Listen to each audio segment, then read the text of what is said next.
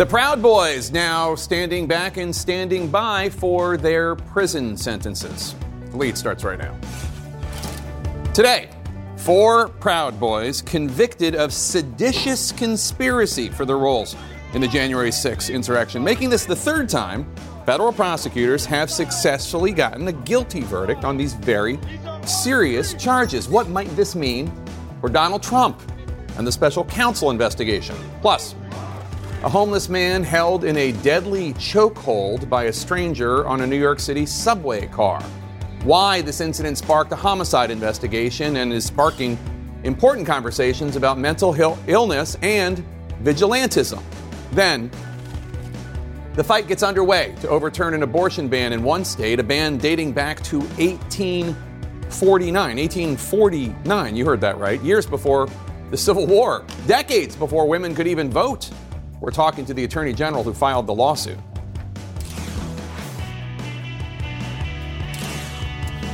Welcome to the lead. I'm Jake Tapper. We begin today in our politics lead a major milestone in the prosecution of the pro Trump rioters who stormed the Capitol on January 6, 2021, and an effort to, in an effort to forcibly keep Trump in power after his resounding and legitimate election defeat. Today, four members of the far right Proud Boys militia group were found guilty by a jury here in Washington, D.C., guilty of seditious conspiracy for their roles in the deadly attack aimed at preventing the peaceful constitutional transfer of power.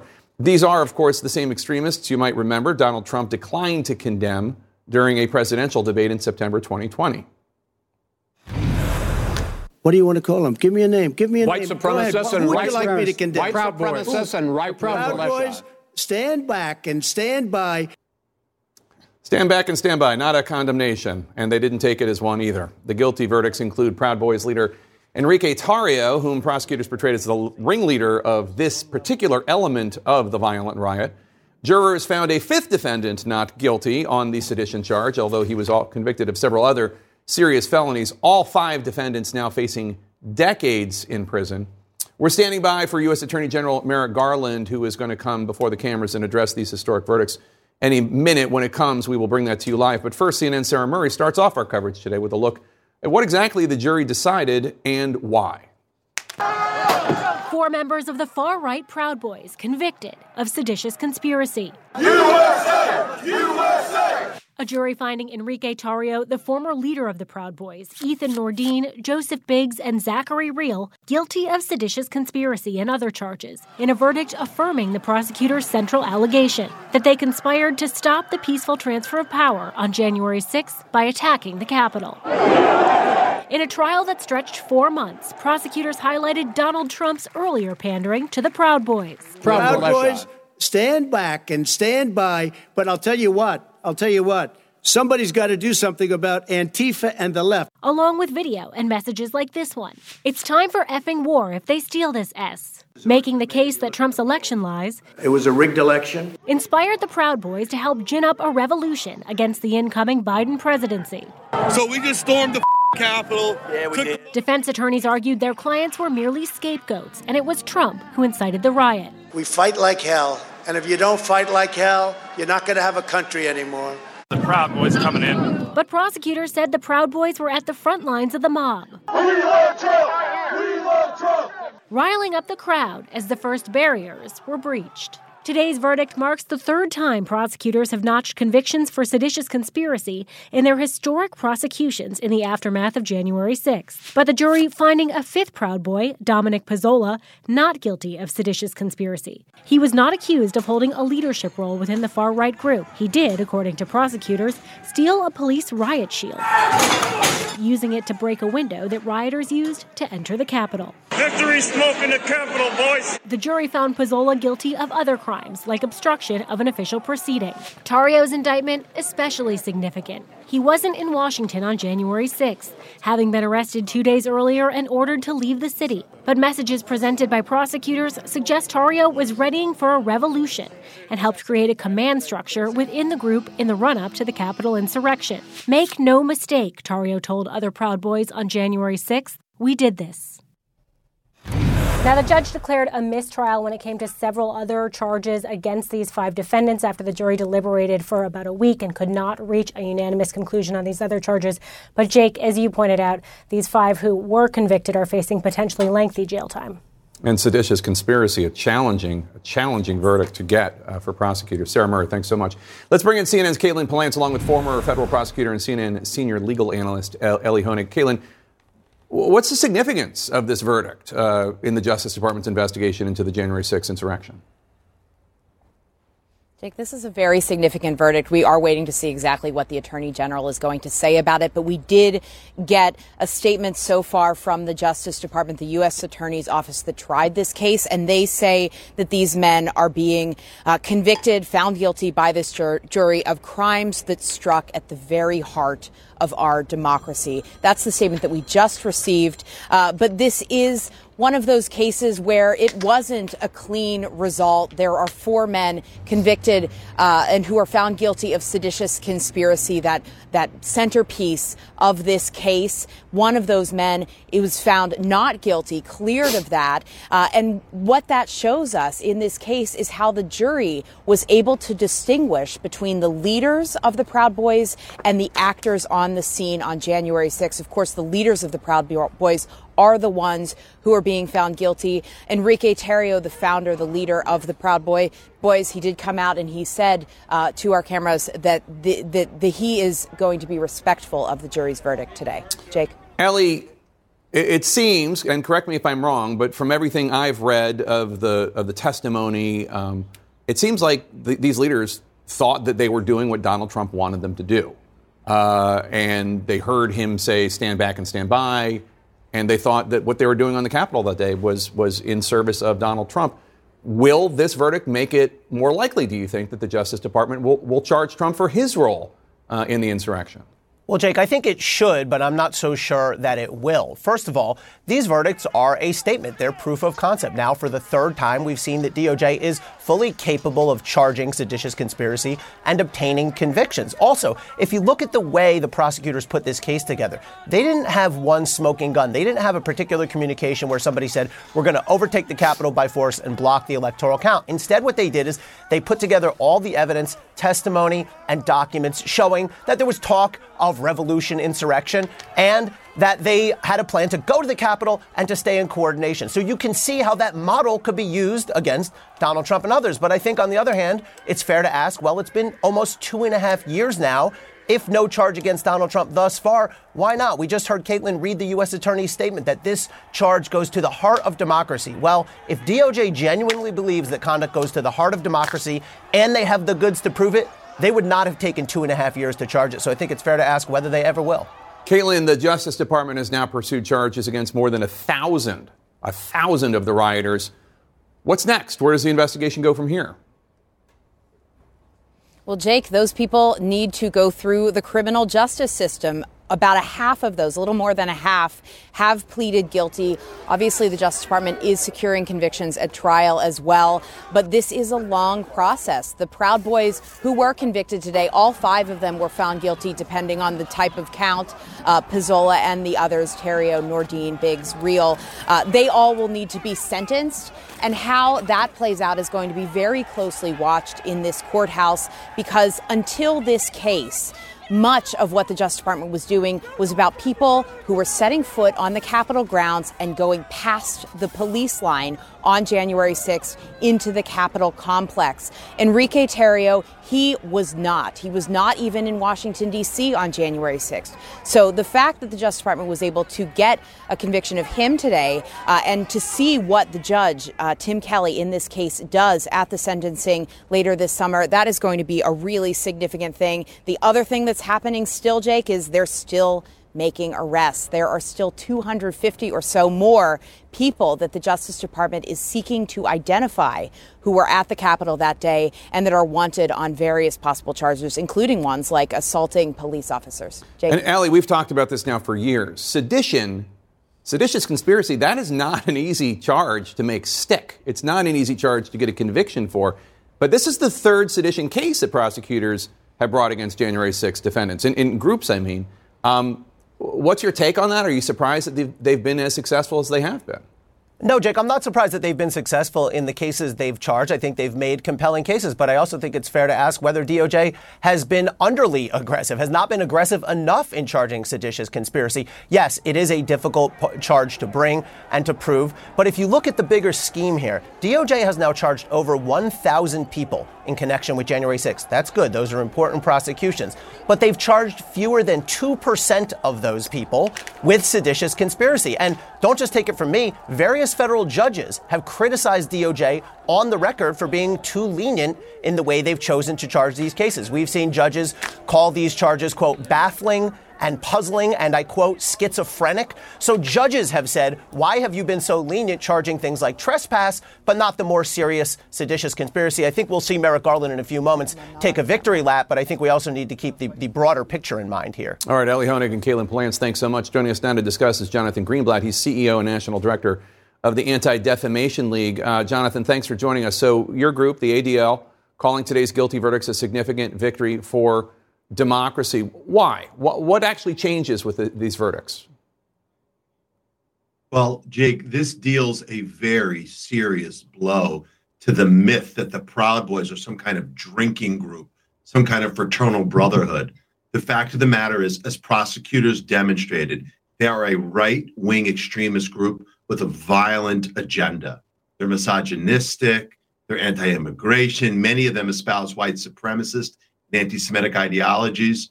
And Jake, they're committed to a kind of nihilism that was on full display on January the 6th. So we've watched since this trial began, and even before, since they've come under scrutiny, this group has mutated like a virus. They're now doing more things locally, but I really think that this pierces their veil of invulnerability. Now everybody knows, like the oath keepers before them, they're going to be, you know, their their injustice has been exposed. So the goal of the insurrection was to stop the constitutional transfer of power. Joe Biden won overwhelmingly, legitimately, et cetera. Why were the Proud Boys yeah. involved? I mean, they, if they're a racist, extremist Look, organization, what was their interest? Just explain it for us uh, uh, in in keeping Donald yeah, Trump so there president. is a convergence. Yeah, so there is certainly a convergence between the kind of white supremacist right wing groups who hate Jews and other minorities and the kind of armed militia types who are looking to suggest that the election didn't legitimately take place, although we know that it did. President Trump and his whole coterie of crazies really exploited this sort of paranoia. And you saw that on full display on January the 6th. So, yes, when the president, as you showed in your intro, called on the Proud Boys to stand back and stand by, they thought, Jake, they were his armed militia. And so they were riled up. And then when he called them to action, saying that it was going to be wild on January the 6th, they came in mass. They were there was a lot of them who were climbing all over the Capitol building and in the mob at the, you know, on the mall that day. And so, while again, it might not seem like there was an agenda there, Jake, there was an entire alignment between this right wing extremism and the hate we've seen play out for the in recent years. We only have about a minute left before Attorney General Garland's going to start. Um, Trump is obviously openly embracing many of the January 6 defendants. He's called their imprisonment a disgrace. He talks about pardoning them. He's yeah. promoting a song sung by rioters on social media. Uh, and during his first campaign uh, rally this year, uh, what's your reaction to that? it's repellent, it's disgraceful, and it it, it debases the presidency and the whole process, democratic process. I mean, I worry deeply about President Trump and the people he would bring with him if he were to return to Washington. And I think the Proud Boys are just a start. All right, uh, Jonathan Greenblatt uh, with the Anti Defamation League. Uh, thank you so much. We are waiting for Attorney General Merrick Garland to make a statement about the verdict. We're going to bring that to you live uh, when he comes to the dais. But first, ludicrous. That's how the White House is now describing the accusations Russia is flinging at the U.S. over the alleged drone attack at the Kremlin. Then, new worries about another small bank as more and more Americans want to know if their money is safe. Is it? Stay with us.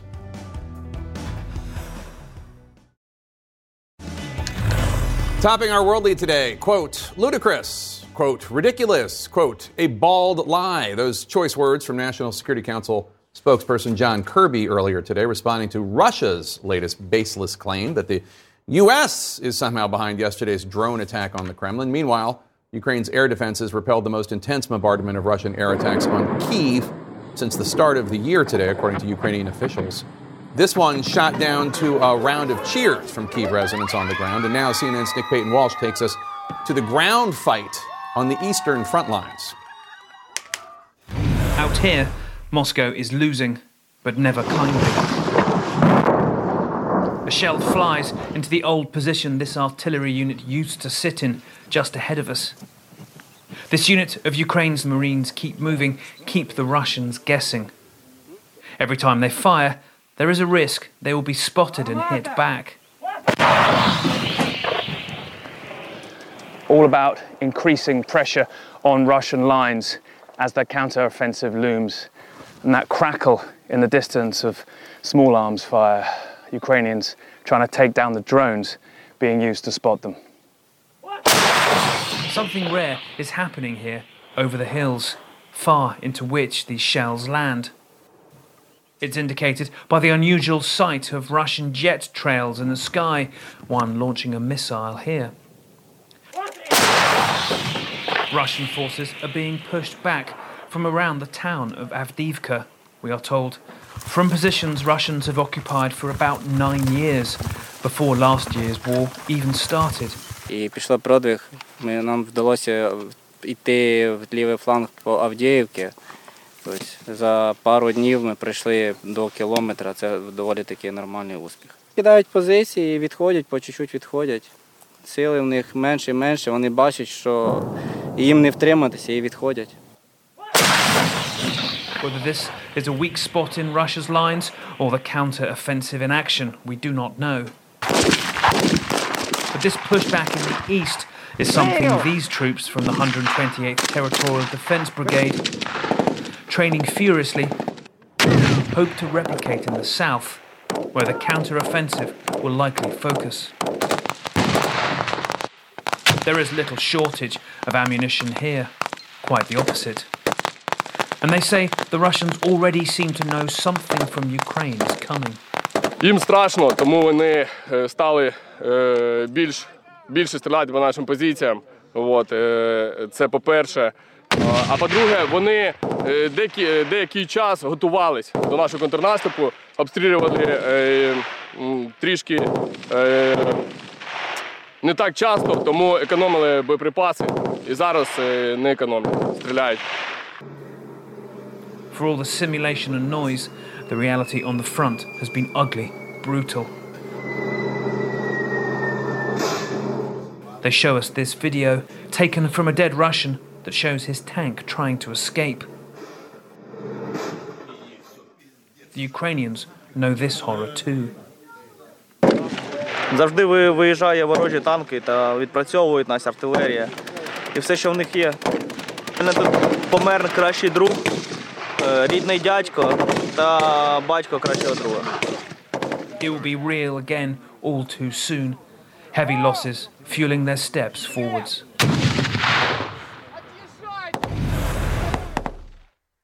Now, again, air raid sirens over Kiev this night and a drone shot out of the sky. Increasingly successful Ukrainian air defences stopping these persistent waves of Russian drones over the past nights.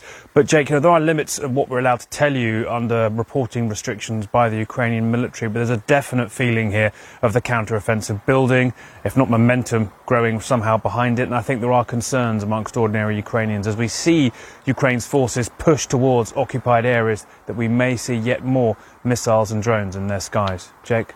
More remarkable reporting from Nick Paton Walsh, uh, taking, uh, t- talking to us right now from Dnipro, Ukraine. Thank you so much, Nick. Appreciate it. Uh, Attorney General Merrick Garland is about to speak any second. Any second. Let's bring in CNN's uh, Elie Honig while we wait for him uh, to come out. Uh, Elie, what are we expecting um, Attorney General Garland to say? He's obviously been under a lot of fire, even from you, uh, for perha- perhaps not being aggressive enough uh, against the January 6th uh, insurrection. Oh, I'm sorry. I'm, here he is, uh, Attorney General uh, Merrick Garland.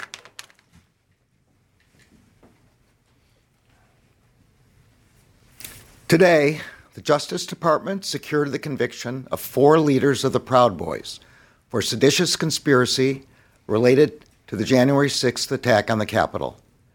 In addition, those defendants and a fifth member of the Proud Boys were all convicted of felonies, including obstructing Congress's certification of the 2020 presidential election results and conspiring to prevent Congress and federal officers from discharging their duties.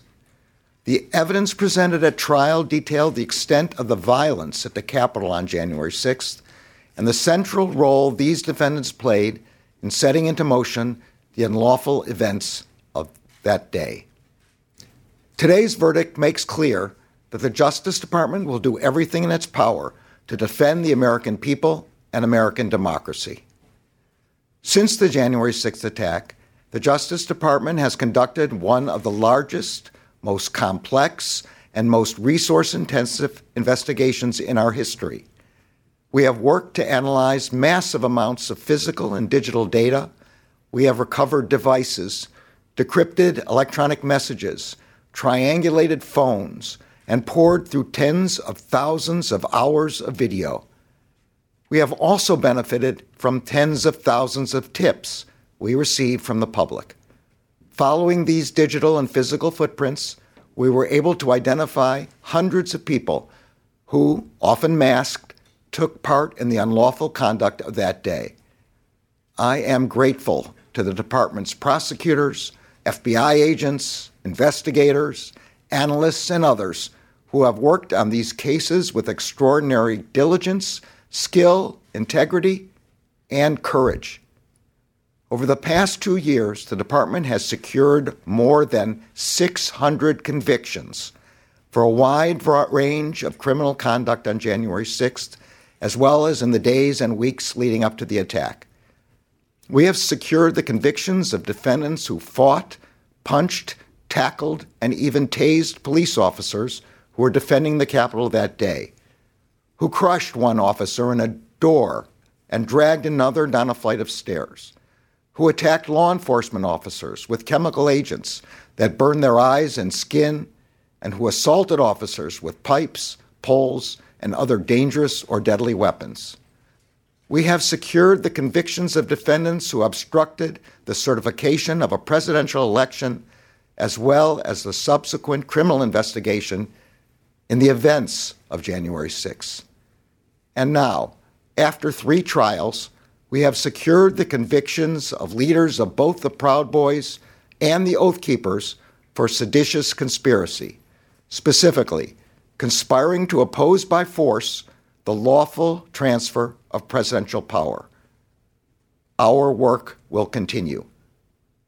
At my Senate confirmation hearing just over a month after January 6th, I promised that the Justice Department would do everything in its power to hold accountable those responsible for the heinous attack that sought to disrupt a cornerstone of our democracy the peaceful transfer of power to a newly elected government.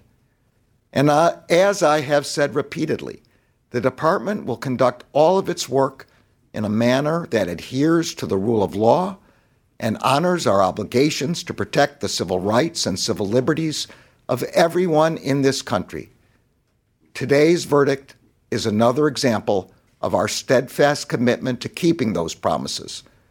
The Justice Department will never stop working to defend the democracy to which all Americans are entitled.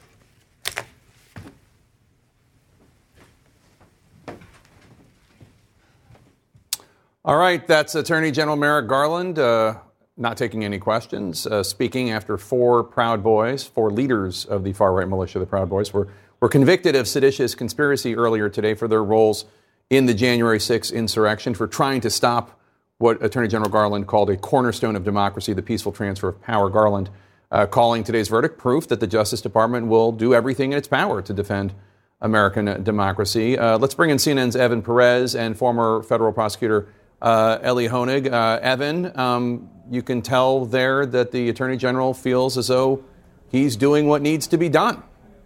Yeah, Jake. Today's uh, verdict certainly on at least getting four of these leaders of the of the Proud Boys uh, convicted on this very rarely brought charge, seditious conspiracy, was a big deal for the department. It's something that the Attorney General and others uh, really weighed for weeks and weeks and weeks before they actually brought it.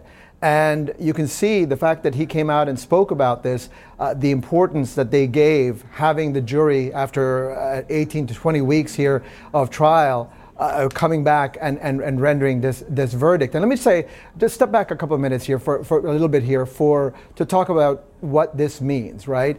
Um, there were two parts, or there were a couple parts uh, to the effort to try to overturn the election. One of them was simply the, the former president trying to claim that there was fraud and, and, doing everything they could to try to get the states to, to not uh, send in their electors. The other part, uh, the Justice Department has pointed out, is the, the, the, people who gathered there on January 6th to, to make a last ditch effort after the former president had failed in every other way they, these people uh, tried to uh, get into the Capitol to try to disrupt the proceedings of Congress, and they nearly succeeded. It wasn't, if it wasn't for the fact that Mike Pence refused to leave, and the members of the Senate and Congress came back and certified that election that night, it, it very well could have happened, right? They could, they could have succeeded in this. And so, one, one of the things that we heard from the Attorney General there is over a thousand people have been charged for, you know, breaching the Capitol, the violence related to that. 600 so far have either been pleaded guilty or have been convicted. The big question that remains, and I think you're going to hear for this from Elie a little bit, is whether the former president himself and people around him in the other part of this, uh, th- this conspiracy, th- this effort rather, uh, whether they will face uh, similar charges, and we don't know. Yeah, and Elie, I'll get to you in a second, but I want to go to CNN's Katelyn Polantz, who's outside the courthouse here in Washington, D.C. Uh, Katelyn, Attorney General Garland noting that now both the leaders of the Proud Boys and the Oath Keepers, two different, distinct far right militia groups, leaders of both have been found guilty of seditious conspiracy. And as we've talked about for years now, that's not an easy charge to prove in a court of law. It's not at all. It is very, very difficult for the Justice Department to even get to the point where they want to bring that charge. It was a charge that first uh, was born out of the Civil War. Uh, and then in recent years, until the January 6th insurrection, it essentially was very, very difficult uh, to gain any convictions on. And so since then, uh, the Justice Department has used all of the video. Garland was talking about thousands and thousands of hours of video, all of the photos, text messages, other messages that they gathered between these members of the groups to be able to say, these aren't just people that arrived at the Capitol on January 6th and were violent there, were swept up in the crowd, grabbed a riot shield, and broke into a window like Dominic Pezzola was convicted of today. But there were people who were in the leadership positions in both the Oath Keepers and in the Proud Boys who were collectively wanting to use politics to spur violence in this country. And that they came together, made an agreement, and that agreement was that they would want to use some sort of force to disrupt democracy and to disrupt the functioning of the U.S. government on January 6th. It is not a small thing at all for the Justice Department to have these convictions today. All right, Allie. It has been more than two years since the Capitol insurrection. insurrection. What do you make of the pace of these convictions, the aggressiveness of these charges from the Justice Department?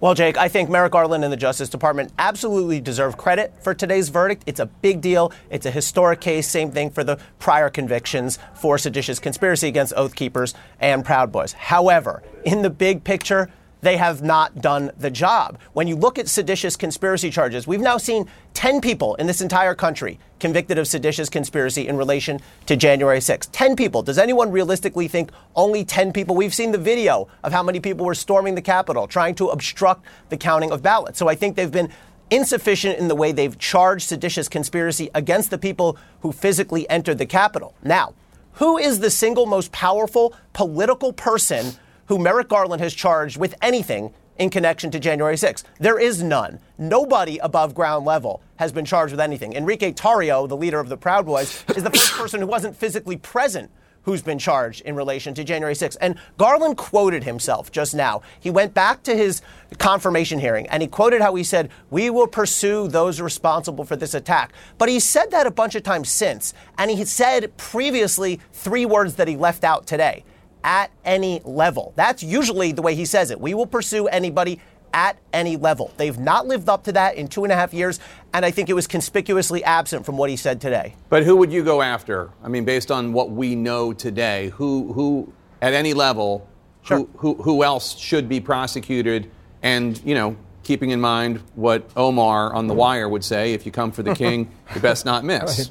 Yeah, well familiar with that quote. First of all, I would charge anybody who breached the Capitol chamber that day, and there were hundreds or dozens of them who went in there, anybody who physically went into the Capitol and took steps onto that floor, what were they seeking to do? To obstruct the electoral count. That meets the legal definition of sedition if they used any force, if they attacked a police officer, if they destroyed property. So I would start with that. As I said earlier, judges have criticized DOJ for not bringing enough seditious conspiracy charges, for being too timid in their charges against people who breached the Capitol.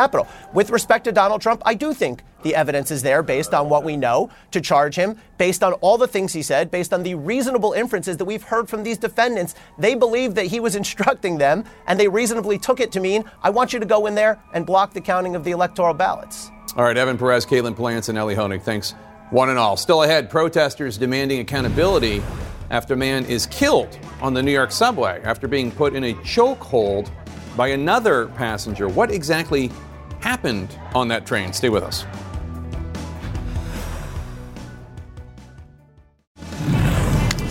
We're back with our national lead in two recent deadly tragedies, putting mental health back in the spotlight and our country's inability to deal with it. In Atlanta, a suspect is now in custody after allegedly shooting five people, five innocent people, killing one of them at a medical center yesterday. Deion Patterson waived his right to a first appearance in court earlier today. Now his mother is apologizing to the victims. Mignon Patterson says her son was struggling with mental illness issues. She told WSB TV in Atlanta that he was angry the doctors would not give him a specific anti anxiety drug in the minutes before the deadly shooting. Mrs. Patterson urged others that when someone is saying they need help, quote, help them. Don't disre- disregard them. They need help, unquote. In New York City, prosecutors are investigating after a man was killed on the subway after being put in a chokehold by another rider. A witness says that Jordan Neely had been acting erratically after boarding the train, ranting about being fed up and ready to go to jail. The witness says it didn't appear Neely was looking to attack anyone, but a man on the train put Neely in a chokehold for an extensive period of time, and that ultimately killed Neely. Neely's dad told the New York Daily News that his son struggled after his mother's death and ended up homeless. CNN's Omar Jimenez takes a closer look at exactly what happened inside that subway car. A New York subway ride went from everyday commute to now the focus of an investigation into why a passenger put 30 year old Jordan Neely in a chokehold, one that ended up killing him. Witnesses say Neely was acting erratically as he reportedly said he was fed up and hungry. Start to yelling um, violence, language. Um, I don't care if I die. I don't care if uh, I go into jail. Um, I don't have any food. I don't have any beverage. Um, I'm done. Um, and then he put out the jacket Um, and hitting on the floor. Juan Alberto Vasquez was there and says despite any aggressive and frightening behavior, Neely hadn't attacked anyone, even if he was making passengers uncomfortable. Not long after, Vasquez says, another passenger came up behind Neely and put him in a chokehold. Vasquez says he didn't hear any interaction between them beforehand, he just heard them fall to the ground.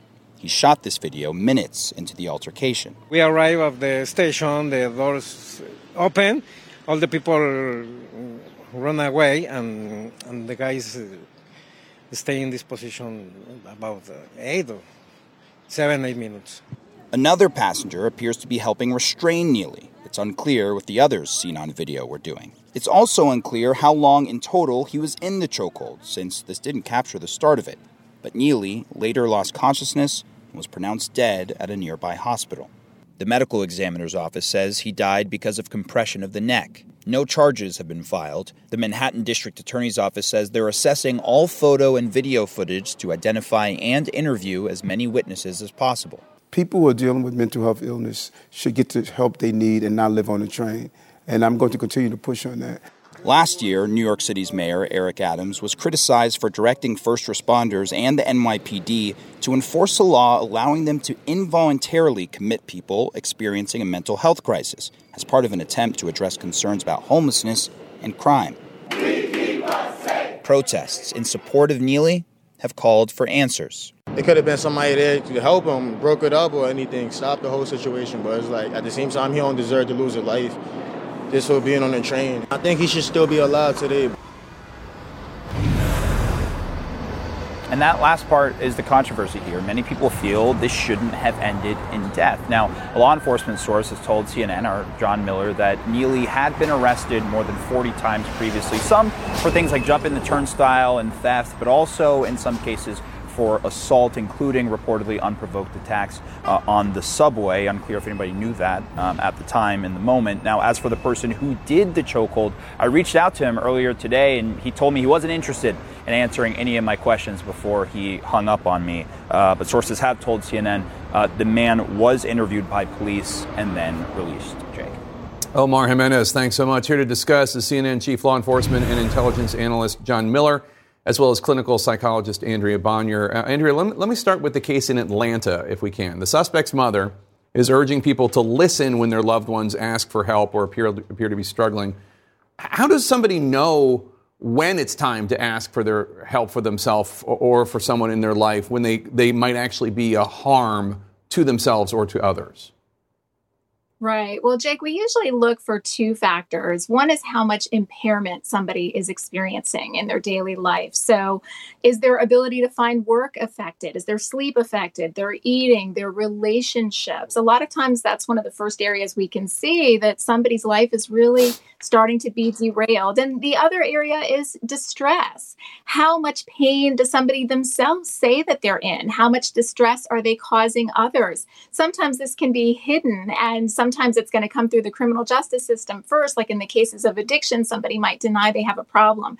But when we look at impairment and distress, and of course they're both on a spectrum, then we can see how severe something is. I'd say always err on the side of looking to connect somebody to help when there's any doubt. It does seem also that people need to be looking to see if their loved ones have guns. I mean, in Nashville, uh, that that horrible incident, as well as this horrible incident. Um, John, sticking with uh, what happened in Atlanta, we know that the suspect's mother was cooperating with police.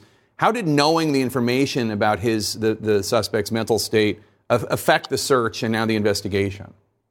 Well, it informed police um, about him, about his issues, and how to approach him. In the end, it wasn't terribly relevant to the way he was captured. They found him, they ordered him to get down on the ground, and he complied. But had it turned into a situation where he was barricaded or there were hostages, it gave negotiators a great deal of background information so they could engage in active listening, engage in a conversation uh, where they could put forth some understanding of him. It gave them the characteristics that they needed to work from, as well as some tipping and cueing about where he might run, uh, what he might do. Let's go to the New York City uh, story now with Brenda Neely. Uh, Andrea, um, the City Council Speaker Adrienne Adams is calling for accountability in the death of Jordan Neely. She said, "quote Let's be clear: any possible mental health challenges that Jordan may have been experiencing were no reason for his life to be taken. His killing at the hands of a fellow passenger and the responses to this violence that took his life have been not only tragic but difficult to absorb." Uh, un- unquote. Um, What's your take on this, and, and what's your advice for people who, who see this video and, and are having difficulty today processing it?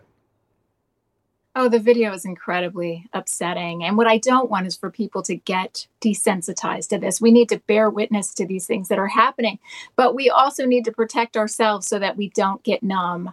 I would say that anybody who's upset by this can really think about how can we gain strength and insight from this? How can we be better than this? How can we make a plan that if we saw something like this happening, we would try to intervene or we would try to get help sooner or we would scream that the chokehold can kill someone, which should be known wide and far, right? And so I think watching these videos is so upsetting, but if we can gain some insight from them and perhaps make a plan of how we would help someone in the future, then we can gain some strength from it. John, uh, Neely's death comes more than a year after New York City Mayor Eric Adams launched an initiative to combat crime and address homelessness in the subway system, which included a, a plan to add more behavioral health emergency assistance teams. Could this be seen as a failure of that plan to be Im- implemented? H- how do you see this?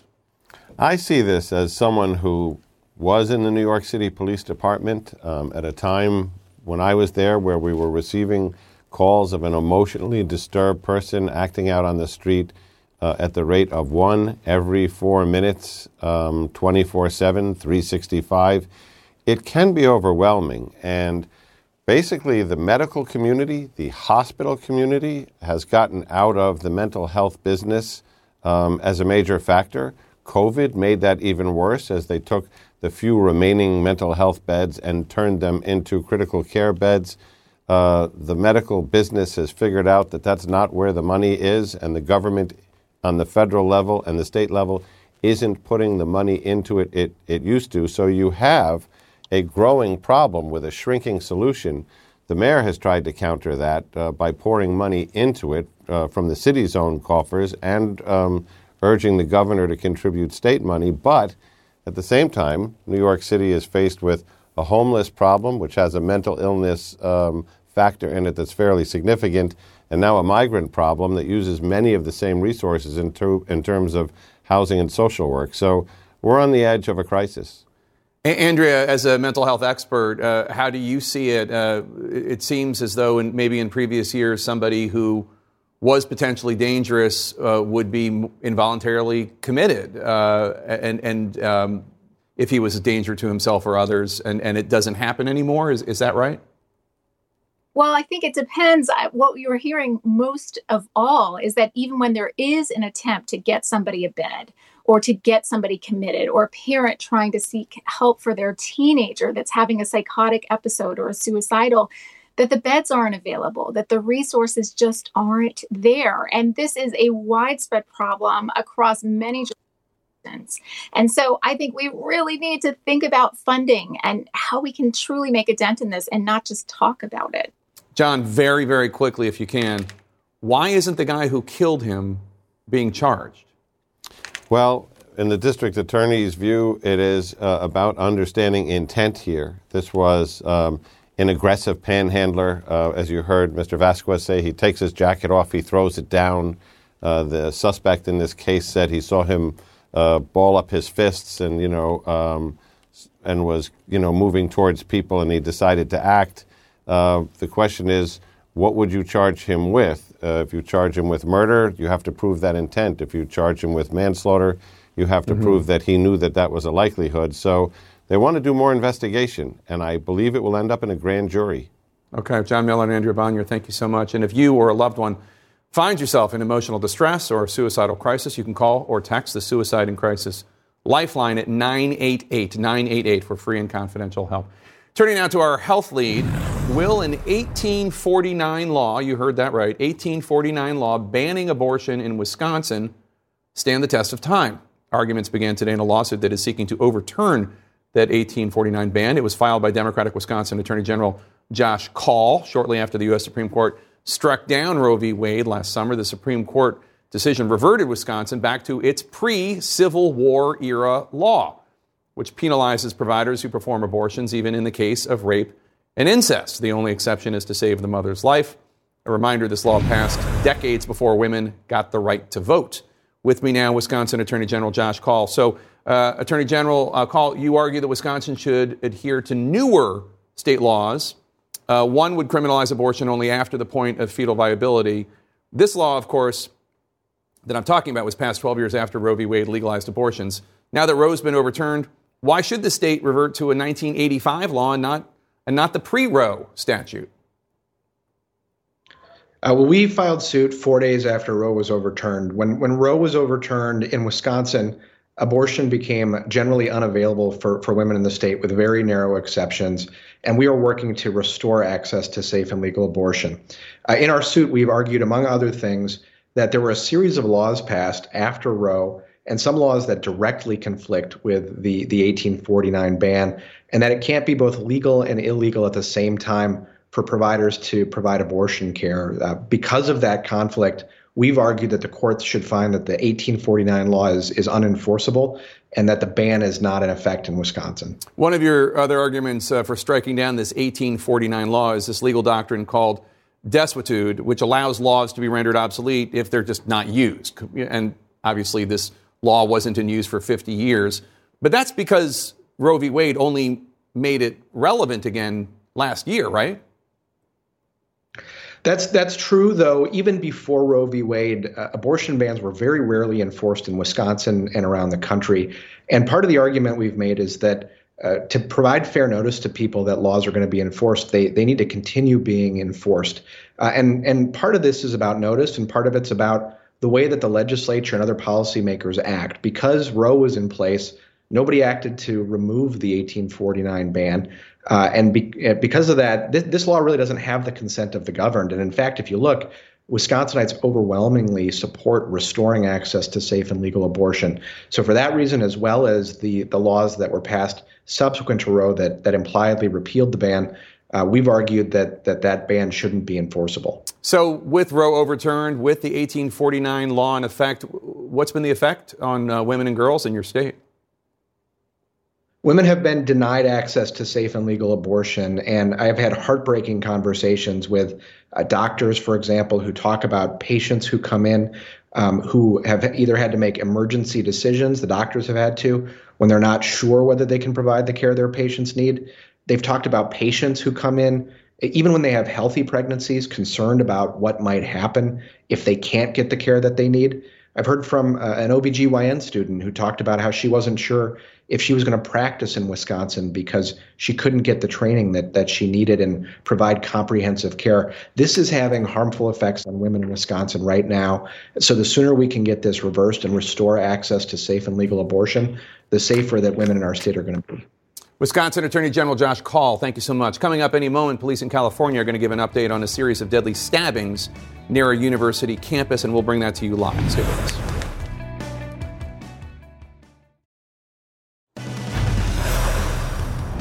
Welcome to the lead. I'm Jake Tapper. This hour, new questions going into horse racing's biggest day. Four horses died at Churchill Downs, all within days of each other and right before the Kentucky Derby. Plus, we're going behind the scenes of a first of its kind brain surgery, how it saved the life of a yet to be born baby. And leading this hour, the White House flat out rejecting Russia's latest brazen claim that the U.S. directed Ukraine to try to assassinate Russian President Vladimir Putin with a drone.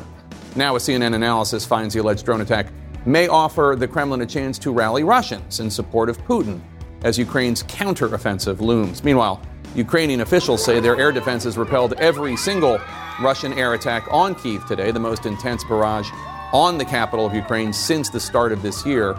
Also happening now, an update on three recent stabbings near the campus of the University of California, Davis. These stabbings left two people dead, injured another, and have rattled the entire community. Let's bring in CNN's Veronica Miracle, who is at the press conference right now. Veronica, uh, what are we expecting to hear from officials in just a few minutes, I guess? Everybody good? Yeah, well, Jake, they're actually about to bring in people shortly right now. Uh, we understand that they are about to make an announcement here. Um, sorry. Do we have any questions before we start? Don't want to uh, interrupt what he's about to say here.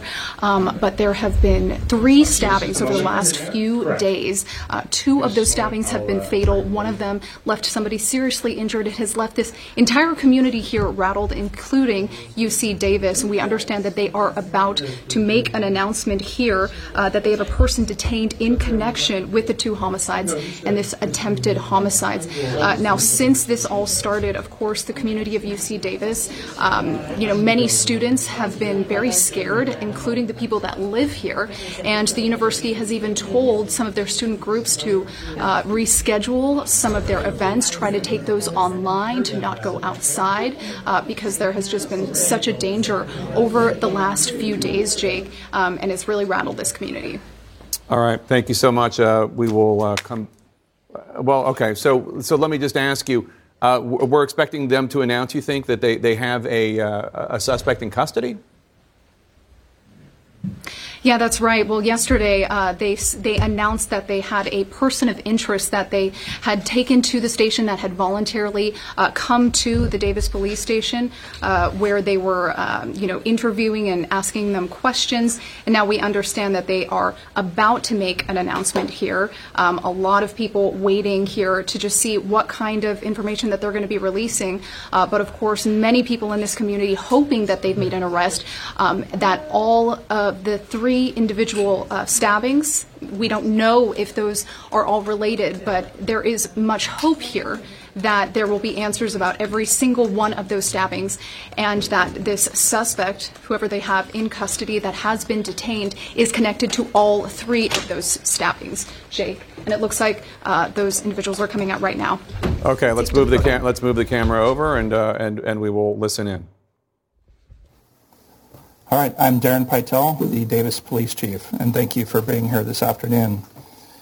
So we are here uh, to deliver the news to the entire community that everybody's been waiting to hear.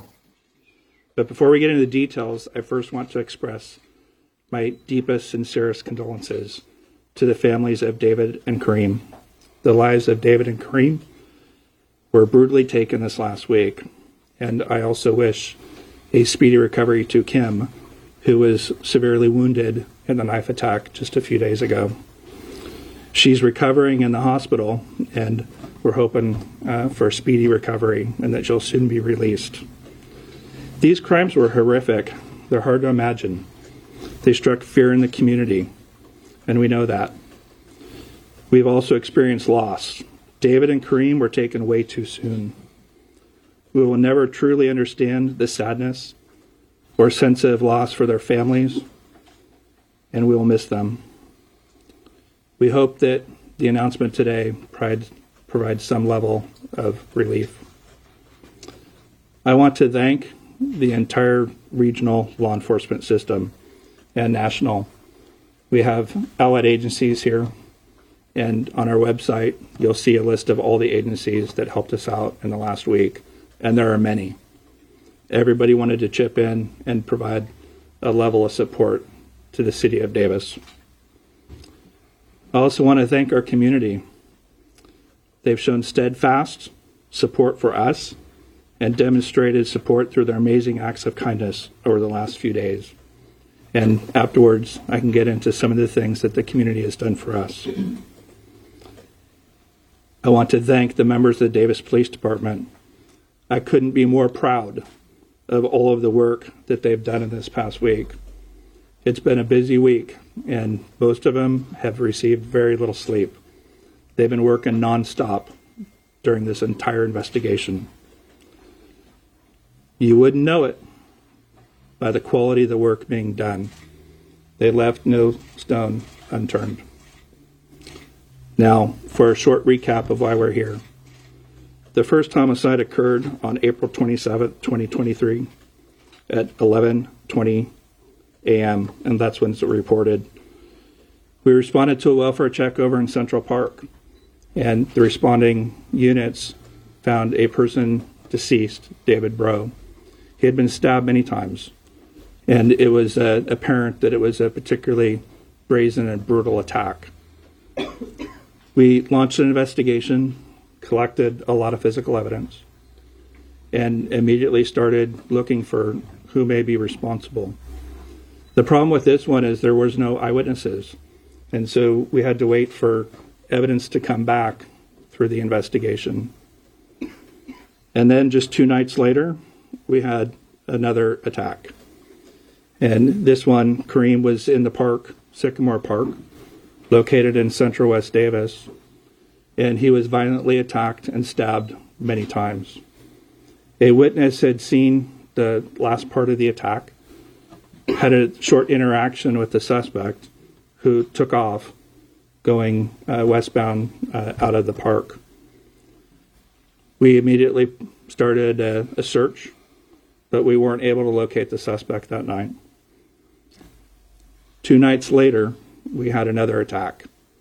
Kimberly was in a tent located at 2nd and L Street, and she had just gone to bed. She was alone, and we had a person slash the side of the tent, reach in and stab her several times. She called 911 and said that she'd been stabbed. The responding officers arrived shortly thereafter. They conducted a, a search, but again were unable to locate the suspect. She was transported to the UCD Med Center. She underwent surgery for the, the stab wounds, and she is recovering, which is good news.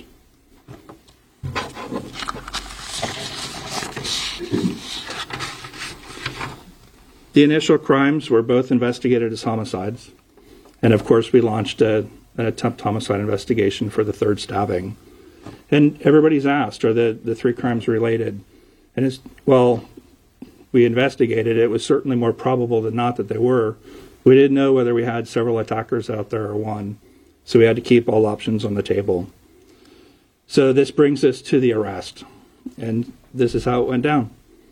Yesterday afternoon, we had about 15 callers over near central uh, West Davis, near Sycamore Park, and they reported seeing a person who matched the description that we had provided after the third attack.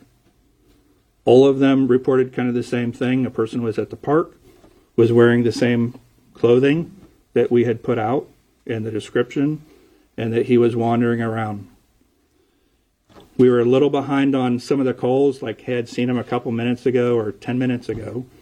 But eventually, one of the callers said, I'm following him right now, and was able to lead us to the, to the person. He was stopped by several patrol officers, and uh, they had a, a short conversation. It appeared that he had some physical evidence on him uh, that might be part of the investigation.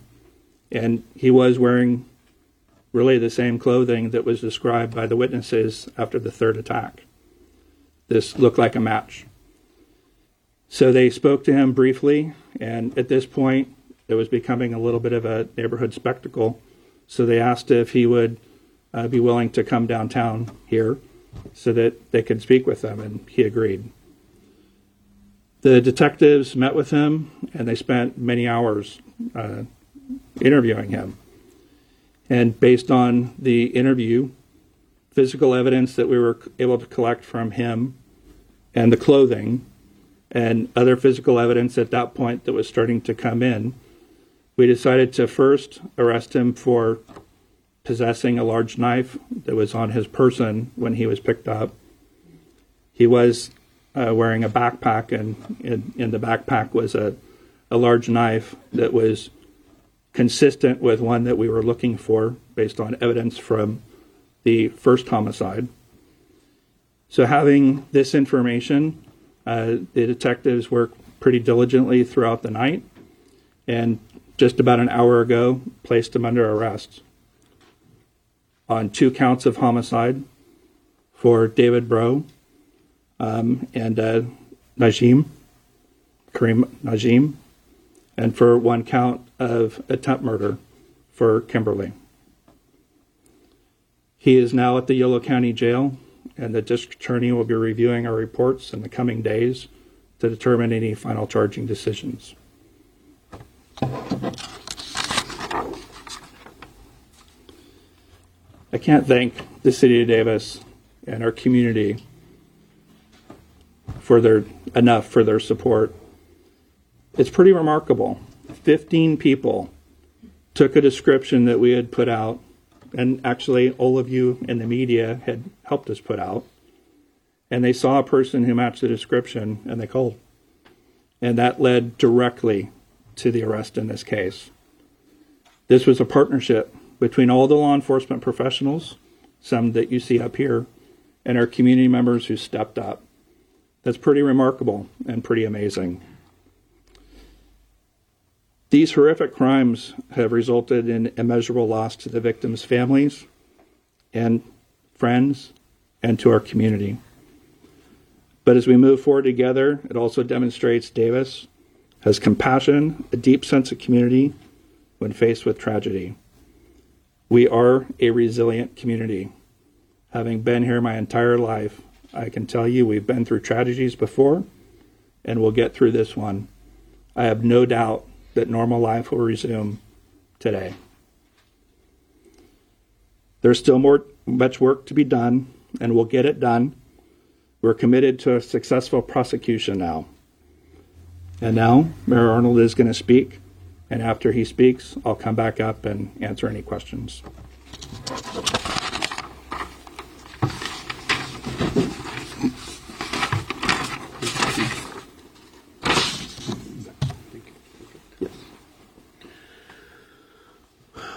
Thank you, Chief. Thank you for all of your work and your dedication over uh, the course of this investigation. It's because of the fine police work that we are here today to announce that the individual believed to be responsible for these horrific, brutal attacks is no longer free to terrorize our community. This is a remarkable achievement for the Davis Police Department to bring these cases to this point so quickly. The arrest today is the culmination of excellent investigative work by the Davis Police, as well as our regional and national law enforcement partners. I commend and thank them, these professionals who worked around the clock to ensure that this criminal is taken out of our neighborhoods and is now in custody. I also commend the people of Davis who worked together to keep each other safe and supported, and who shared tips and critical information to help crack this case. A murderer is off the streets, and our families will sleep easier tonight. That is the mayor of Davis, uh, Mayor Arnold. Uh, Davis is a town uh, west of Sacramento in California. Davis, California police just announcing that they have arrested a person in connection uh, with serial stabbings, two brutal stabbing deaths, uh, and one attempted homicide earlier this week uh, near the campus of the University of California, Davis. Um, last week. Uh, the police chief saying that the arrest occurred about an hour ago. Police have yet to identify the suspect publicly, um, but they say they found a large knife in his backpack, one that matches his description of the murder weapon. Um, let's bring in CNN's chief law enforcement and, and intelligence analyst, uh, John Miller. Uh, John, first of all, we should note, very interesting, uh, the police chief, Daryl Pytel, uh, talking about, and we should mention the names of the victims here David Breaux uh, and uh, Kareem Najim, who were killed, as well as a, a third individual, a woman. Um, Kimberly. They, uh, Kimberly, the, the, the police crediting the public, saying they gave a description of the individual, and 15 members of the Davis community identified this individual, which seems uh, a remarkably uh, positive result given how many false leads that can usually uh, result in. Well, I think what we're learning is public engagement um, plays a giant role in these things. Now, part of why we're learning that is because we live in an era where you do a video canvas and you come up with an actual uh, film of the person, or you freeze that and you get a good still of the person. Uh, and, and that is a great way to get more accurate community engagement. But in this case, there was no picture. They did it the old fashioned way. They put out a description of a guy wearing black Adidas track pants with black sneakers, a white stripe down the side of the pants, long curly hair, and, you know, carrying a, wearing a dark shirt and a backpack. And that's what people were looking for. And people spotted him. They kept calling and calling until one person stayed on the line with them and literally followed him till police could get there. Now, that's community engagement. Police were at first reluctant to call this a serial stabber. They wanted to make sure that the individual who stabbed uh, David Breaux is the same one who stabbed uh, Kareem Najim, both of those fatal, as well as the woman Kimberly uh, earlier. Um, I guess they were hoping to get DNA to link the crimes?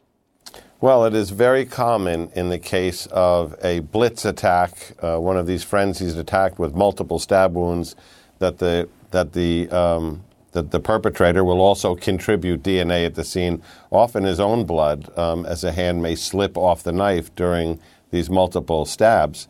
Um, in this case, the the police chief was uh, slightly cagey there, saying, you know, we recovered evidence from his backpack, a knife. We also recovered his clothing and evidence on him. That's probably, um, possibly, an allusion to DNA, either wearing the same clothing that the perpetrator wore during those clothes, um, he should have probably had trace evidence from the victims um, in terms of blood on his clothes, if not his own as well. So uh, while they questioned him for hours, uh, running those tests, uh, submitting those samples, and waiting for those results is probably what helped tie this case together for them beyond the circumstantial, the description, and the possession of the knife. Yeah, and we're getting word now that the individual uh, being being uh, who is a suspect uh, is 21 year old Carlos Dominguez, identified as someone who was a student at UC Davis uh, until uh, last week. Um, what do you make of that? And, based on what you heard from police, do you think students and members of the UC Davis community should feel should exhale, should feel it's it's relatively safe to go back to life as normal? Well, they certainly should, and based on, and they should based on their own statements, um, their own assertions that we heard this week from UC Davis students saying, you know, this was the place where you could always walk around, a small town that was really safe. Um, so this this event is clearly an anomaly in a town that is not a high crime place. Uh, the fact that the individual charged uh, was, for lack of a better term, one of their own, um, a student until very recently. That's going to be a shock to the UC Davis system. People were expecting a drifter, uh, they were expecting someone from outside the community. Um, in this case, this is going to be close to home, and that's going to require some examination. What happened there to turn this person into an enemy of the community he was once a vital part of? Yeah. Chilling. John, thanks as always. Appreciate it. Coming up, the back and forth between the White House and the Kremlin intensifying. Russia claiming that the U.S. may have been behind the alleged drone attack in Moscow. With no evidence, they make that claim. Stay with us.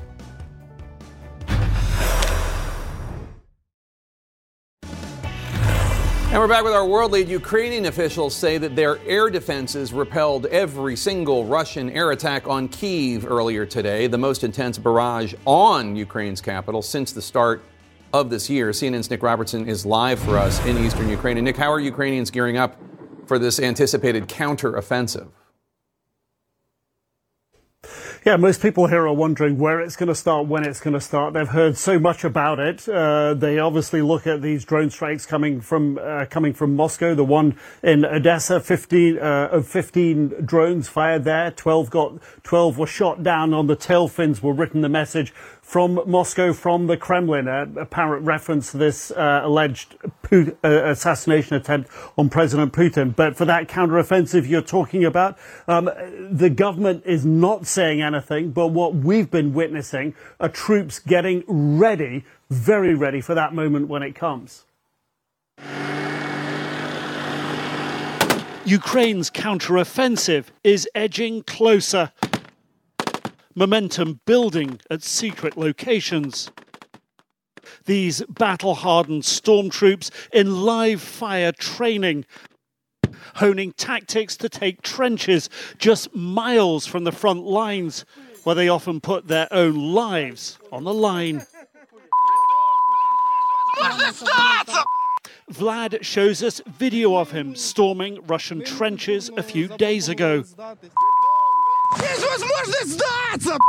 He shouts to the Russian troops to surrender.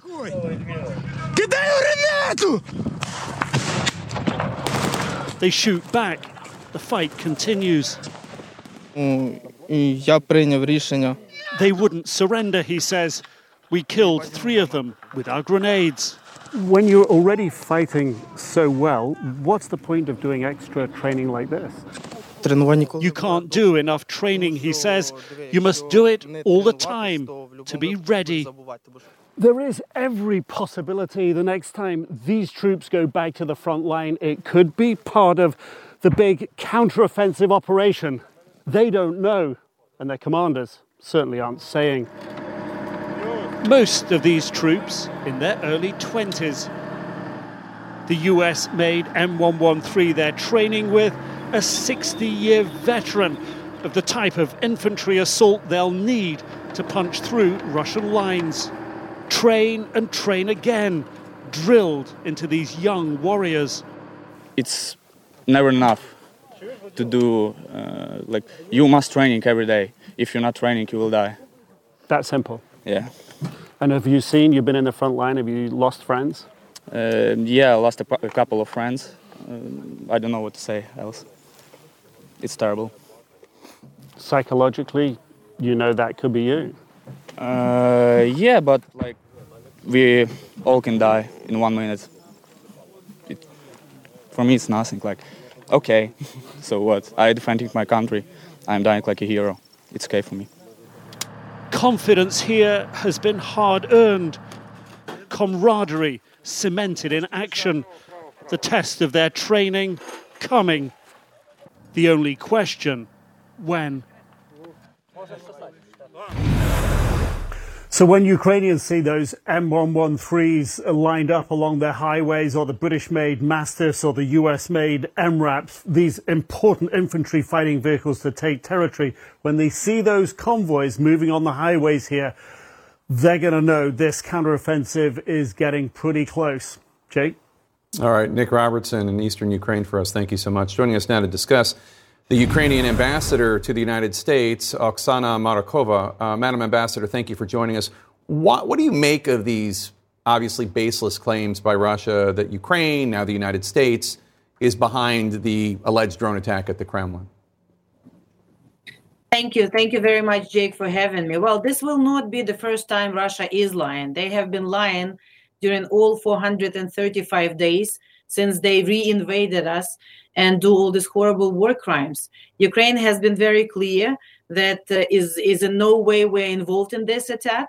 We don't know what it is. We don't know whether it's a provocation organized by their forces or whoever did that. But what Ukraine is doing again for more than 400 days now is defending our country on our territory. And the Russian terrorist attacks those are the real terrorist attacks. We have seen them since February 24th last year with missiles, with drones, with Shahed drones, and everything else. We just saw our reporter in Ukraine showing us how elite Ukrainian troops are, preparing and training for this expected counteroffensive. Um, the U.S. Director of National Intelligence, Avril Haines, testified to Congress today on that topic. Um, take a listen. But even if Ukraine's counteroffensive is not fully successful, the Russians are unlikely to be able to mount a significant offensive operation this year. In fact, if Russia does not initiate a mandatory mobilization and secure substantial third party ammunition supplies beyond existing deliveries from Iran and others, it will be increasingly challenging for them to sustain even modest offensive operations. Do you, do you agree with that assessment, Madam Ambassador? Do you think it's going to be tough for Russia to sustain even, even modest offensive operations? Well, we have seen them failing miserably since the offensive, uh, but since their offensive started, since their war started. Uh, we already liberated more than half of what they have taken. We liberated, uh, they were not able to take Kiev in three days as they wanted to.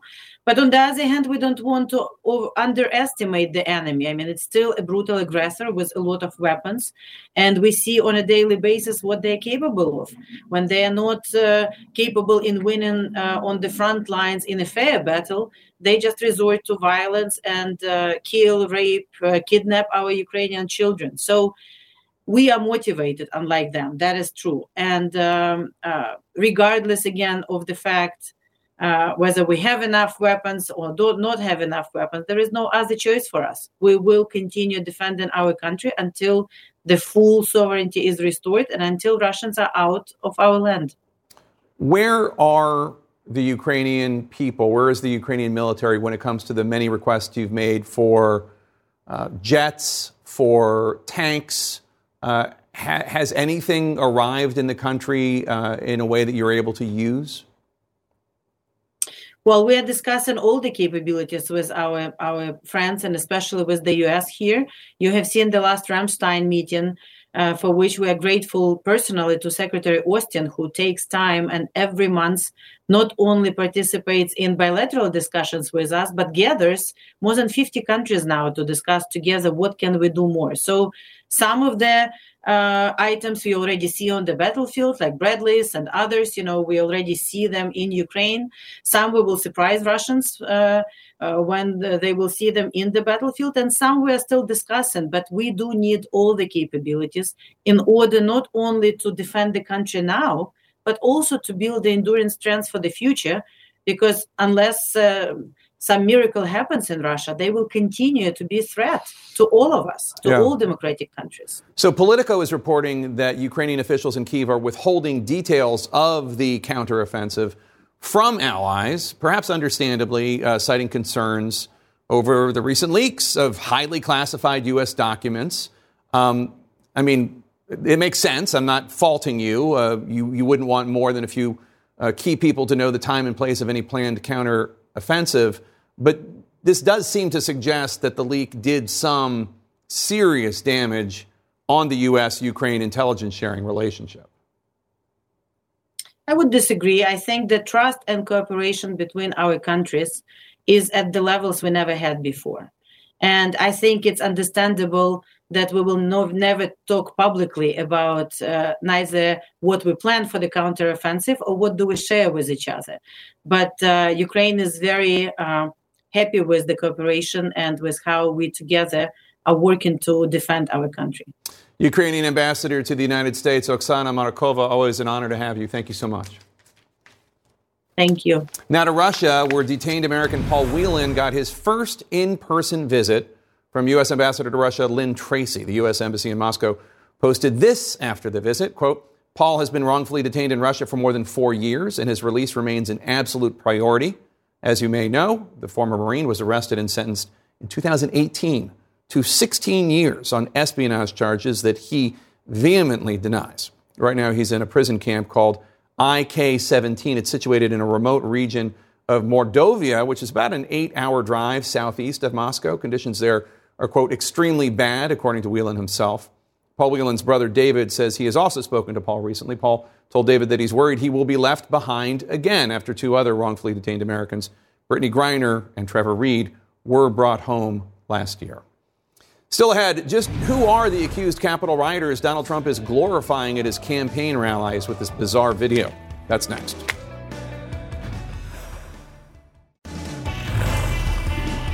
Four members of the Proud Boys were found guilty of seditious conspiracy earlier today for their role in the insurrection at the U.S. Capitol on January 6, 2021. That was an attempt to overturn the 2020 election.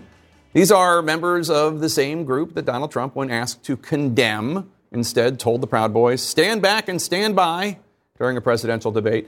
And beyond the Proud Boys, of course, the former president continues to elevate and embrace his supporters who stormed the Capitol on January 6 to stop the constitutional peaceful transfer of power.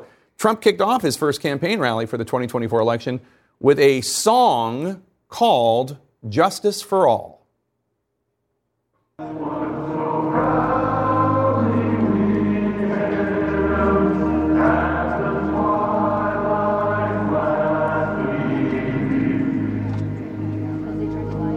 I pledge allegiance to the flag of the United States of America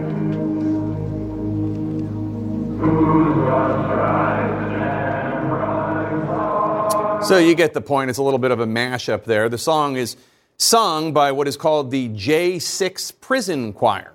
It's a mix of the national anthem and the former president reciting the Pledge of Allegiance. The J6 Prison Choir, these are, this is a group of accused Capitol rioters who are inside a D.C. jail who apparently sing the national anthem every night. Our people love those people. What's happening in that prison? It's a hellhole. These are people that shouldn't have been there. So the prisoners took a cell phone video of themselves singing, and that was posted to a site called Rumble. And that video has been posted on social media by some of the attorneys and Trump allies. Whose broad stripes and bright stars through Now, the Washington Post did yeoman's work and went through and identified the, these uh, alleged criminals, these men in the video. Here are just some of the highlights the Washington Post noted. Ryan Nichols, that's the one holding the phone and narrating the video, the 32 year old. He's pleaded not guilty to multiple charges, including assaulting a federal officer with a weapon. Jonathan Mellis, he is the long dark hair and the glasses. Among the charges he faces, assaulting officers with a dangerous weapon. The Washington Post says he's expected to plead guilty to the charges tomorrow. Prosecutors say this is Mellis at the Capitol hitting officers, police officers, law enforcement officers, with a giant stick. His mother told the Post it meant so much to hear her son's voice when she first heard the song Justice for All. Julian Khater, who was actually introduced by name in the prison cell phone video, and his brother confirmed his identity to the Post, Khater has pleaded guilty to using a chemical spray on Officer Brian Sicknick. Sicknick, you may recall, died the day after the insurrection. The medical examiner concluded the insurrection was a factor in his death. The brother of Brian Sicknick told the Post he was, quote, disgusted by Trump's glorification of these accused criminals. It seems that Donald Trump is, of course, not going to stop celebrating these rioters, these people who allegedly attacked police, as long as it fires up his base on the 2024 campaign trail. Let us discuss. Anna, go. Well, um, I feel exactly the same way as Officer Sicknick's uh, brother. I think it is disgusting, but I think it's more of Trump, right? There is absolutely nothing in the story that is shocking at this point. Well, except for the f- part about uh, prisoners shooting selfies of each other and then being able to send them to social media platforms, which I think is crazy. And the DC Correctional Department has got some explaining to do. Um, look, at the, the contrast could not be more stark. Are you uh, with somebody? You now know what you're voting for when you're voting for Donald Trump. You are voting for someone who not only promoted uh, the insurrection back then, but p- continues to promote that insurrection, to glorify it, to turn them into heroes, to celebrate it, to embrace it today. That's, that's the contrast, and that's the choice for Republicans, the law and order party. Whatever happened to back the blue? These like- guys attacked cops. Exactly. It's it's back the blue until the blue is doing something that you don't like, like standing up for an election. You know, Anna's right. This is not necessarily surprising, but it is disturbing when you see the pull that Donald Trump still has on the Republican Party. We'll see what happens throughout the primary, but I am not comforted by the fact that so many Republicans still support him, despite the fact that he you know, supported an insurrection and is still saying these criminals are okay people and, people are, are really upset that they're in prison. It it is disgusting uh, to see them sing justice for all. While they may sing in prison about um, justice for all, Merrick Garland and the DOJ delivered on message justice for all, justice for America, in the convictions of four of the Proud Boys for their role in January 6th. What they did is worthy of guilty convictions, and we're going to see many more of them. These are not just frat boys who are in a frat to drink. These are people that unlawfully tried to stand in the way of the peaceful transfer of power. And I think um, four words that we heard from Merrick Garland today that should uh, frighten Donald Trump more than anything, aside from the fact that these people are convicted and, and others will follow. When Merrick Garland said, My work will continue, that should worry uh, Donald Trump and any of these others who helped. Um, lead this call to these people. These Proud Boys and these people convicted are foot soldiers who are waiting for word for someone to storm the Capitol. And they did so with draft dodger Donald Trump saying, stand back and stand by and move on to the Capitol. Yeah, I mean, I think once it was clear that after January 6th, you would not see the Republican Party um, break from Trump, you would not see, and in fact, you've reported on this a lot, the diminishment of what happened, right? Kind of undercutting what happened. Well, now he has to find a way, essentially, to spin that, right? There's no divorcing himself from that day. And he has always told his voters that he is a proxy for them against the government. And I think this is a good example of him trying to be that proxy in the moment. Something else that's going on that's very interesting is uh, Kayleigh McEnany, the former Trump White House press secretary, uh, just announced on Twitter that she is going to be doing the, the 8 p.m. hour all next week uh, that Tucker Carlson used to have. I'm sure I don't need to remind anybody here. Kayleigh was one of the biggest spreaders of election lies in that period after the election. She would go on uh, Fox all the time and just repeat these lies over and over and over. Um, so if anybody thought that the $787.5 million settlement was going to make Fox recalibrate how much they want to be associated with those lies, I guess we have our answer. Look, uh, Fox News is what it is, and it's not going to change its stripes anytime soon. I was shocked. I mean, the, the, you know, the Kayleigh part is, yeah, and her lies, her spreading conspiracy theories, and her lies got her a job at Fox News. But I, I was, I was actually shocked the other day, and it takes very little. Uh, it takes a lot for shock uh, for Fox News to shock me these days. But on the day when incredibly disturbing texts from Tucker Carlson were revealed About, how his- white men don't fight that way or something like and that. And about how he was basically at some point rooting for the death of this kid who was getting beat up by three white men. When that, you know, the, on that same day, Jesse Watters was on the air talking about how he had seen a family of illegal immigrants. And somebody said, Well, how do you know they're illegal? He said, Oh, you can tell. Really? Yeah. Yeah. So, you you know, so I guess the difference is they're not putting it on text form that, would- that, will, that would get on, you know, that would be part of a trial. The cold fact is, though, they have lost ratings in his absence, like a profound dip. They're trying to stem that hemorrhaging. And the way they do that is to have someone who is very, very closely aligned with Trump. There are plenty of people who still vote for the former president, who still support the former president, without somehow claiming the unsavory parts of it. And we're watching a network essentially trying to walk that line. And, you know, they're not going to be the only one. And the truth of us is, all of us here agree, as many rational people across this country do believe, that there was not widespread voter fraud, and we should have had a peaceful transfer of power. And Joe Biden is the duly elected president. Unfortunately, Donald Trump and his base do not think that way, and uh, unfortunately, as well. Fox News will continue to push that narrative, even though we now know, based on the text that we've seen from some of their hosts, that they didn't believe it. But they know their audience wants to see that, and they're going to continue to feed what the audience wants. Exactly. It's about continuing to feed the audience to get the ratings. It's not about news. It's not about the truth. It is about the almighty dollar. And while, yes, almost a billion dollars going to Dominion is a lot of money, it's not that much money to Fox, obviously. What was your response when you saw the, the, the white men don't fight that way? I think I'm quoting that correctly. What, what was, Uh, it was, I was disgusted. Um, I wasn't surprised that he said something like that. And I don't believe that that's the text that put Fox over. you think the there's something else? Oh, a hundred percent. Because other people on that network say equally disgusting things like Jesse Watters. So I don't believe for a second that that was the one that put him over the edge. And listen, you know, as Maya Angelou taught us all, when somebody shows you who you who they are, believe them the first time. And he has been showing himself to be this on air for years now. Um, there's also this new report in the Washington Post today saying uh, about what might, might be next for Tucker Carlson, who some people say is bigger than Fox and doesn't need Fox. Um, it says, quote, Carlson wants to moderate his own GOP candidate forum outside of the usual structures of the Republican National Committee debate system. At least one major candidate, Trump, has told Carlson he's interested, according to a person familiar with the exchange. Uh, Trump has uh, threatened to boycott uh, the RNC debates.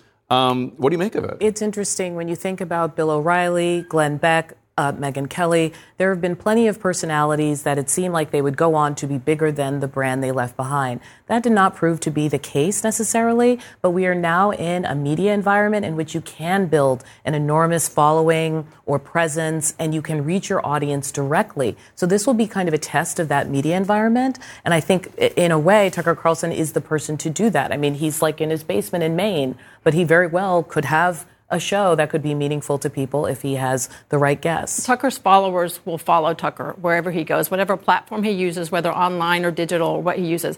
And look, having worked on many presidential campaigns, when you want to get your message out to the base, which is uh, Tucker's viewership, you will do a debate with Tucker Carlson, no matter what the venue, no matter where, what the And time or the can place. monetize it directly. It- Right. The implications of this so. are enormous. You know, it's interesting. I'm sorry to interrupt, but just because uh, I remember when you worked for Ted Cruz, um, uh, he did an interview with me. I remember interacting with you uh, in a very professional way. And, but it was also like that was an era, I guess 2015, 2016, where somebody running for president for the Republican nomination was willing to do an interview with CNN and not only just do Fox and everything to the right of Fox. Um, but it seems like that's where the party is right now, not the Sununus and, and, uh, and of the world, but even Nikki Haley, Ron DeSantis, they only do. Oh, please mention Asa Hutchinson. Yeah. Asa comes on CNN too, Yeah, but but but Nikki Haley, Ron DeSantis, Donald Trump, uh, with the exception next week, um, do on, pretty much only conservative media. Right. You have to take your message to all voters, not just the ones that are already in your camp. And that's that's the challenge many people have, whether they are afraid they can't stand up to uh, tough questioning or they want softball questions from uh, friendly journalists. And and I think it's imperative on GOP voters, even in the Republican primary, we are just trying to reach the base. You need to reach out to other voters, the independent and undecided voters. They could potentially sway your way if you make a convincing argument. Right, and they're not all watching Fox News. So I do think it's a good primary strategy, but I agree. They have to win the general election. So just talking to Fox or just talking to whatever Tucker's new show is is not going to work. Yeah, and also, I mean, look, I mean, a lot of voters who are going to vote are people who don't like Biden or Trump. Like we've learned that, and right now, Biden leads uh, significantly among those voters. But it's it's not only Fox voters that are going to decide this election. What's, what's ironic, though, is that you know part of those texts uh, that that we saw from Tucker revealed how he felt about Trump, and it wasn't all that good. Now, was it? And yet now they've become bosom buddies again, and, uh, and apparently yeah. he is um, consulting with Trump, despite having called him some pretty dicey names. Pretty tough stuff. Uh, thanks to one and all. And of course, it is Audie Cornish Thursday. Be sure to check out the newest episode of Audie's awesome podcast, The Assignment with Audie Cornish. It's available wherever you get your podcasts. And if she texts me the link, I will tweet it as soon as possible. Thanks, one and all, for being here. New developments. Uh, no, no, absolutely not. New developments in the deaths of four racehorses at Churchill Downs this week, the week leading up to the Kentucky Derby. What that will mean for the most exciting two minutes in sports. Stay with us.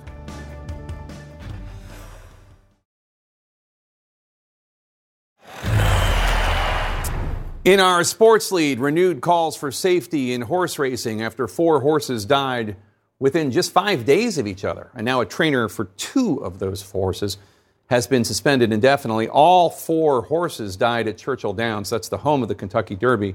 And this, of course, just days before Saturday's big race. CNN's Nick Watt is with us. Nick, uh, tell us more about the suspended trainer. Well, Jake, uh, Saffie Joseph Jr. was supposed to have a runner in the Derby itself, no longer. He's in his 13th year training, $10 million in earnings last year, so a pretty big player in the sport. We just got this within the past hour from Churchill Downs. Quote, given the unexplained sudden deaths, sudden deaths, we have reasonable concerns about the condition of his horses and decided to suspend him indefinitely until details are analysed and understood. Now, of course, we reached out to Saffie Joseph for comment, haven't heard back just yet. Who takes some wire to wire? Four horses dead in just one week. A very high profile week. The build up to the Kentucky Derby.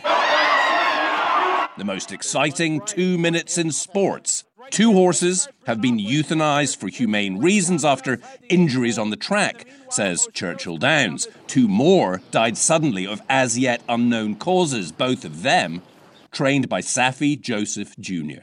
It, it, I'm shattered, basically, you know what I mean?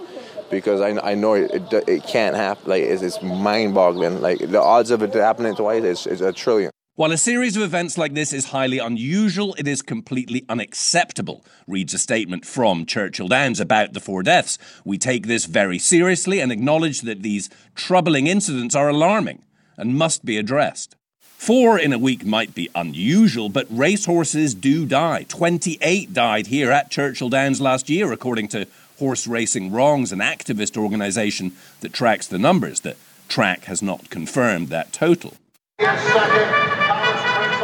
This sport of kings was already under scrutiny over horse injuries and deaths, particularly after a spate of fatalities at Santa Anita, California in 2019. Jerry Hollendorfer, a trainer who had four horses die that year, denied doing anything wrong but was banned from the track after our reporting. People don't understand that Jerry felt really bad when he lost those horses.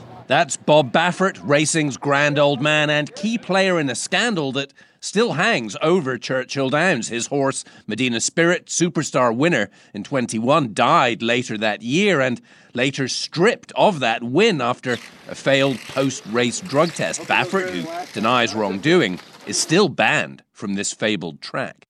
We have full confidence in our racing surfaces, say the track's owners after the four deaths this week. We continue to press for answers. The surface is often blamed, but we might never know exactly why these horses died. It's not the surface. I think we're just running into a bad streak here. Now, horse racing is really trying to improve its image. There's a new body created by an act of Congress to oversee safety standards nationwide. They called the suspension proactive and necessary. But listen, this is not what horse racing wants. This time of year, we should be talking about mint juleps and hats, not about humane euthanasia and dead horses. Jake. Indeed. Nick Watt, thank you so much. A verdict in our pop culture lead. A Manhattan jury today found Ed Sheeran's song Thinking Out Loud does not steal key parts of Marvin Gaye's classic song Let's Get It On. Sheeran's sentiment after trial, you might say he shifted the focus from Let's Get It On to Let's Get It Over With, saying the bogus copyright claims need to stop.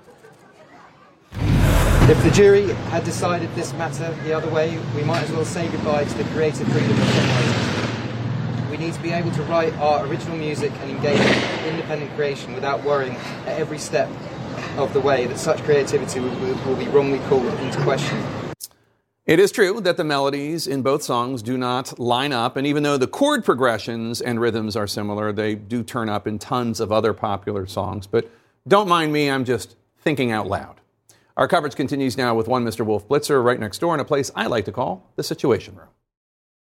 Quality sleep is essential, and that's why the Sleep Number Smart Bed is designed for your ever evolving sleep needs. So you can choose what's right for you whenever you like. Need a bed that's firmer or softer on either side? Helps you sleep at a comfortable temperature, quiets their snores. Sleep Number does that. Sleep better together. JD Power ranks Sleep Number number 1 in customer satisfaction with mattresses purchased in-store. And now, save 50% on Sleep Number limited edition smart beds for a limited time. For JD Power 2023 award information, visit jdpower.com/awards. Only at Sleep Number stores or sleepnumber.com.